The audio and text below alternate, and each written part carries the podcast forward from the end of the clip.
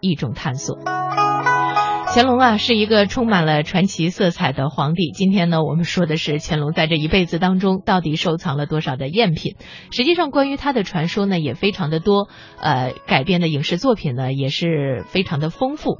那么在这其中呢，就有一个乾隆的妃子香妃的传说，也是一名传奇女子啊。那么今天呢，我们也在节目当中来说说香妃的故事。在清朝皇帝里面呢。乾隆皇帝应该是我们最熟悉的了，因为很多影视作品里面都塑造出了一个呃潇洒不羁的风流天子的形象。他什么微服出巡，六下江南，与许多的红颜美女相逢，流传出一段段的风流佳话。当然了，故事是故事啊，在现实生活中，这个乾隆皇帝是不是有这么多的事儿，咱可不知道了。不过我们知道的是，他曾经纳过四十多位妃嫔。但是，就是这么一位阅尽美女无数的风流天子，却曾经深深的迷上了一位女人。她是谁呀？香妃。据说啊，这乾隆皇帝啊，太喜欢香妃了。为了讨好他呢，就给他建了一座宫殿，叫做宝月楼，就是今天的中南海新华门。大家可以看一看，就是这儿。许多人呢都是通过电视连续剧《还珠格格》知道香妃的。在电视剧里，香妃很漂亮，浑身还散发出一种奇特的香味，能够吸引蝴蝶呢。但是真实的香妃究竟长什么样呢？她是不是特别的漂亮呢？她真的有倾国倾城的美貌吗？这个呀，还真是不好说。因为流传到现在关于香妃的这个画像呢，总共是有四幅。可是四幅都长得不一样。我们先来看第一幅。第一幅画像呢，是身穿红色旗装的半身像。这张画像是人们最熟悉也流传最广的了。我们再来看第二幅画像。第二幅画像是戎装像，就是什么呢？穿着是欧式的盔甲，手握战刀。这幅画呀，曾经在一九一四年展出过。当时在画像下面曾经有说明，说是香妃的画像。我们再来看第三幅画像，第三幅画像呢是洋装照。我们看一看，这个女子身穿西式长裙，一手提花篮，一手拿花铲，头戴凉帽，也非常的漂亮。那么这三幅画像中哪一幅是真正的香妃呢？按专家的说法，说是这三幅画呀。都没有落款标志，也没有图录记载，更没有专门的论述。也就是说，没有任何的证据能够证明它就是香妃像，所以充其量只能算是传说中的香妃像而已。那么这第四幅画呢？这第四幅画呢是吉服像，就是穿着这个很正式的礼服的这个像。可是我们今天看不见了，因为呢。呃，这幅像呢，不知道流落到什么地方去了。经专家证实，恰恰是流落走的这幅画像啊，才有可能是真正的香妃。有趣的是，在二零零四年，一位香妃迷利用先进的技术，根据这个香妃的头骨的照片，复原出了她十八岁时候的样子，和你想象中的香妃是一样的吗？在《还珠格格》里呀，是这么说的。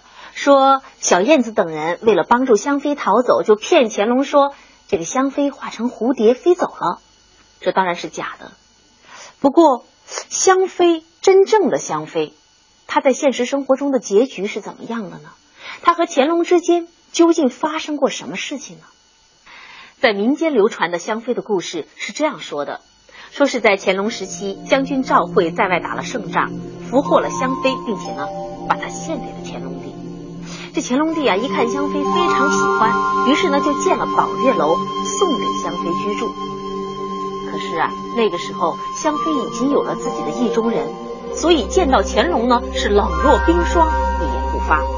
于是乾隆就派人去劝他，谁知道香妃竟从衣袖中抽出了匕首，对来人说：“我早就决意一死，只是不愿意糊里糊涂的白白送命。皇帝要是逼迫我。”那就碎了我的意了。来人大吃一惊，赶紧要去夺匕首。香妃笑着说：“没关系，像这样的刀子，我内衣里藏了几十把呢。你们有本事就全都抢走，你们要是敢抢，我马上自尽。